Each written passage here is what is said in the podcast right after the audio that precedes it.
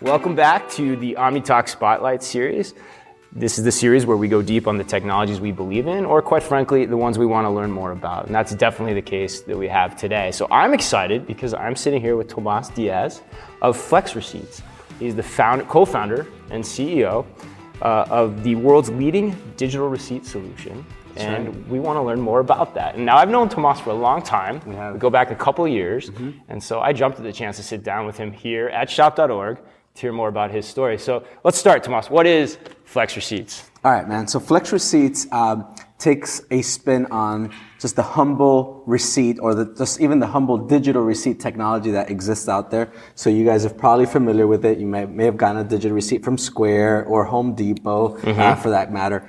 What, what, our, what our company does is we take that to another level by um, making it a smart, enhanced digital receipt. Okay. Most retailers, when they're doing a digital receipt today, they simply do a very static um, message, or it's the same kind of receipt to everybody. Our capability or our technology allows a retailer to better personalize and target that receipt, to have better coupons, offers, promotions, better targeted content on this uh, medium that a uh, consumer will actually pay attention to, open, and engage with. And because when you say content, you're not talking just static content anymore. Like in, the, in the, some of the demo videos I've seen, it's, it's, it's we're talking video content in Oh, the yeah. receipt and things that you would find traditionally on social media. So, Yeah, so totally. how, how did you guys, you know, discover that or think about that or, and, and how do you look at that? Yeah, so you know, just a quick story is um, when I was at Whirlpool Corporation, which is Okay. where I was uh, prior to starting Flex Receipts. I used to have the Costanza wallet, right? So the Okay, yeah, wallet yeah, yeah, full of yeah. receipts. I used to lean over to one he's side. a Seinfeld Yeah, guy. Oh, This is yeah, no, this is gonna be fantastic. good. Oh, the is listeners good. are gonna love This this. is gonna be All right, great. great. So you know, one easy thing that I that I found was you know, there's all this data that's on the paper receipts, right? Right. And um, you know, retailers at that time were trying to figure out also how to capture more addresses, email addresses, and things of that nature. Apple pioneered the digital receipt about 10 years ago, Mm-hmm. right? And so what we said is, okay, could uh, all of a sudden retailers take this concept of a receipt and use it to engage the customer, right? Mm. So at the same time we started doing that, kind of retailers try to started figuring out that how to do that on their own.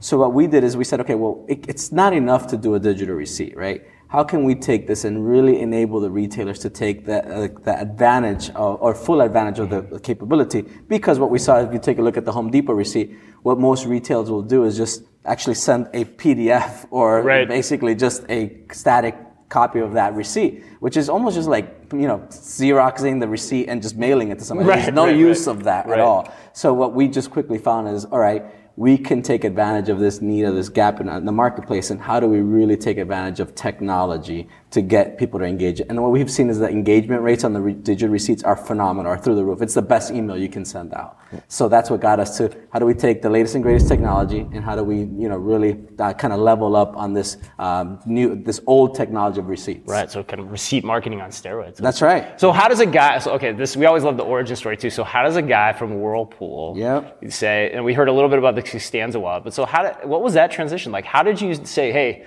I'm gonna go, I'm gonna found this company, and this is what I'm gonna do, and, and what did you learn? What did you have to learn, and how did you make this happen? Yeah, man. So I'll tell you this. Um, well, one is I come from an entrepreneurial family. So I'm Okay. originally from Colombia, uh, Cartagena in South America. Yeah. And, you know, my parents are entrepreneurs, right? They've never held a job in corporate America, wh- wh- whatnot. So I grew Okay. up kind of seeing that and traveling the world with them and being entrepreneurial. So when I went to college and then I got my MBA, I thought, well, I'm a little raw to kind of start my own company. So I wanted to go and, and actually Okay. work for a Fortune 500 company. So I went and kind of went to the highest bidder, to be honest Okay, with you. sure. Yeah, as an I'll- entrepreneur would. I'll go anywhere. So I went to St. Joseph, Michigan. And, Okay, all right. In my, in my mind, I was like, you know, I'll only be here for about three years and I'll just kind of learn the ropes, get polished.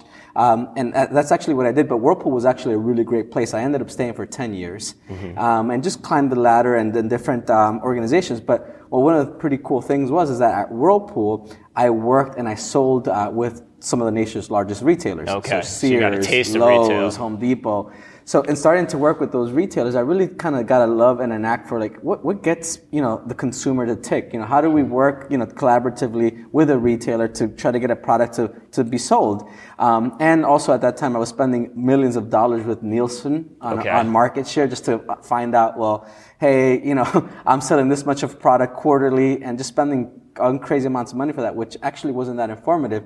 So as an entrepreneur, I had in my mind, I had done what I needed to do at Whirlpool, and I said, man, here's an opportunity, and that's what you know actually just got me the courage to jump and start a company. So I went, and, and that's the story. And now, when was that? How long ago was that? That was in 2000 10 so it's going to be eight years ago wow eight so you've been yeah. doing this eight years eight years wow that's yeah. fantastic that's crazy so I, in researching your, your backstory i came across a, i came across an acronym that i, I have to ask you about yeah. i think you know what it's going to be what is BHAG is that how you say that's it that's right the okay. BHAG right, everybody has to have a BHAG man. okay you know you, right. i know you'll okay. subscribe to it. okay this. i will i think you, i will you have to have big hairy and audacious goals, right? And that's actually something that I learned at Whirlpool. Okay. Is you know, you know, especially as an entrepreneur or as a retailer, I think nowadays, I think this is very special for retailers. It's not, it's not only about surviving, right? Yeah. It's, it's about how do you transform, how do you innovate, and, and I have found them throughout my career and also by being an entrepreneur. You don't do it by just kind of trying to hit a single or a double, you know, it's about trying to hit home runs, mm-hmm. right? And that's what I tell mm-hmm. my team all the time. We have to set out big, hairy, audacious goals for mm-hmm. ourselves because you know you, have heard the saying you know if you're aiming for the moon you may land on the stars you may not get to the moon right, but you get there right, right, so that's that's been always the philosophy how do you go hard how do you go after it and you know and as so far for us that's we've been very fortunate uh, to have that mentality I think my team gets a little tired sometimes, okay. to be honest with you. And they're like, okay, enough. Stretch goal. Hey, enough, we get it. Yeah. Enough, all right? Maybe just let us get a home right, run, a little right. double or a single. Right. Yeah, those are good too. yep, yep. But uh, no, that, that's what that means. Well, I imagine that's ebbed and flow a lot in eight years too. I mean, yeah. you guys have had a lot of recent success we too. Have. I think yeah. you know, just with the under. I'd love to hear about the Under Armour deal, whatever you can share there, sure. and, and, how does that play into the big uh, audacious goals, and and specifically like what's next for you guys? Yeah. I'd love to hear how you're thinking about that. Yeah. So for us. Um, you know, when when we, when this kind of started, it was just about how do we make a, a big transformative company that mm-hmm. you know mm-hmm. will really help a retailer better understand and engage their customer. So, um, you know, it, there has been some ebbs and flows. So when you're just starting out and you, when you're starting from scratch, you know, it took us about two years to just land a customer, mm. right? To really figure out what, what was the market, what was the product that we were going to be able to sell. You know, now fortunately we've made some good partnerships with point of sale companies. We've okay. made some good inroads uh, with good retailers. And so, like you mentioned, you know, some of our most recent cus- customers are Under Armour, Michael Kors, At Home Furniture. You know, we have Oakley, GNC mm. that have been longstanding customers. good companies. Us. Yeah. Yeah. So you know, for us, you know, that's, it has ebbed and flows, but for us, what's next is how do we take this foundation that we have, right? and how do we now you know go and, and sell to you know all of retail right mm-hmm. we've had tremendous learnings over the past three or four years and what we, we've got some pretty tremendous learnings i can get into that those kind of things but you know what we want to do is use using the digital receipt as a base how we build how do we build a set of products around that mm-hmm. that help solve deep retail problems mm-hmm. and we think we have a plan for that and we have some actually even bigger hairy, audacious goals now. Yeah. yeah. Uh, can you share any of those? Yeah. So, so for us, it, it's like this. Okay. So what the digital receipt does is number one, it puts a customer identifier. So mm-hmm. obviously you're capturing an email address, mm-hmm. and two, it's a channel for um, communicating with the customer. Right. So now what we're saying is, okay, that's been pretty successful, right? But it's only a, a sliver of what a retailer thinks about. It's only mm-hmm. a point of time, right?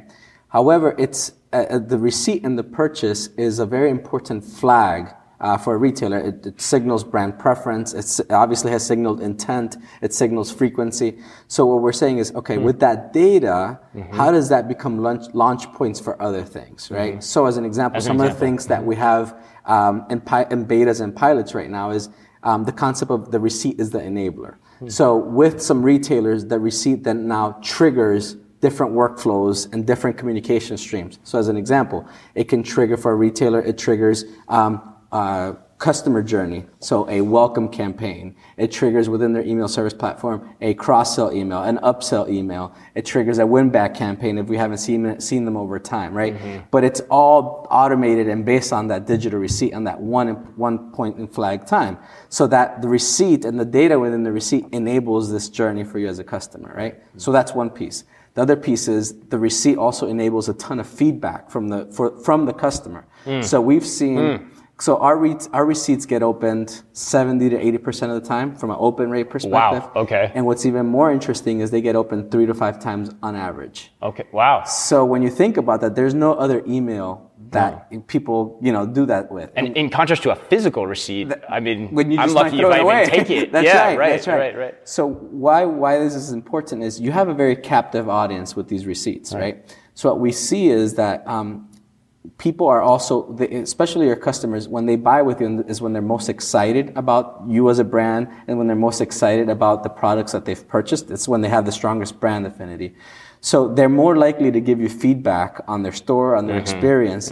So the receipt acts then as an enabler for that. Mm-hmm. So we get people to fill out net promoter scores. Right. We fill, we get people to fill out Google it's a store quicker reviews. tool to enable that, We get people to f- give us um, product Right. reviews and ratings. So all of a sudden, the receipt becomes Right. this launch point and this enabler for all of these other voice of the customer. conversation, Exactly. yeah.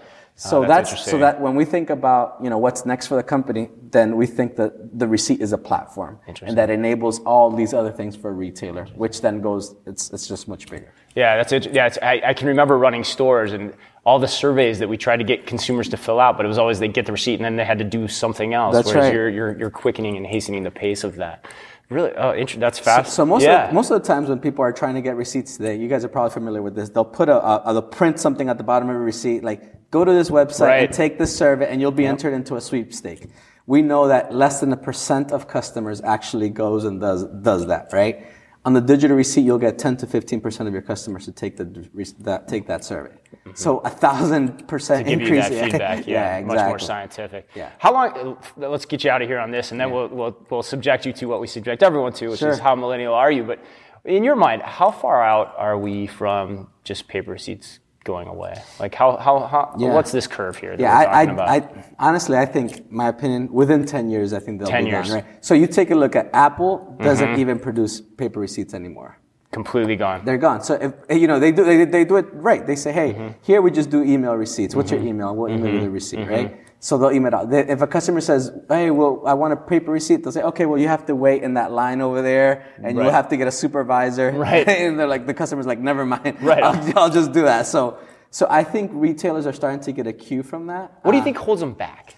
Like ten years is still, a, you know, that's still a good period of time. I'll, what do I'll you tell think you what, holds them back? Yeah. I'll, I'll tell you what. It's a Curious. little bit of the older demographic still. Okay. Because you know, even you so know, the current customer base. yeah, current Okay. customer base. So because there are still some people in the different parts of, of America that still, hey, I want my paper Absolutely. receipt. I had people writing checks. Yeah, That's no, right. you know, I still want my paper receipt. So you know, like in, in many of our retailers, um, the adoption rate is about 50 to 60 percent. So meaning 50 to 60 percent of the customers want a digital receipt. Okay. So there's still 30, 40 percent that don't. Once they have the option, Yeah. right? So and I, I also think that there's a little bit of a fear, truthfully and rightfully so, that a customer will say, well, once I give you this email address, what are you going to do with it? Right.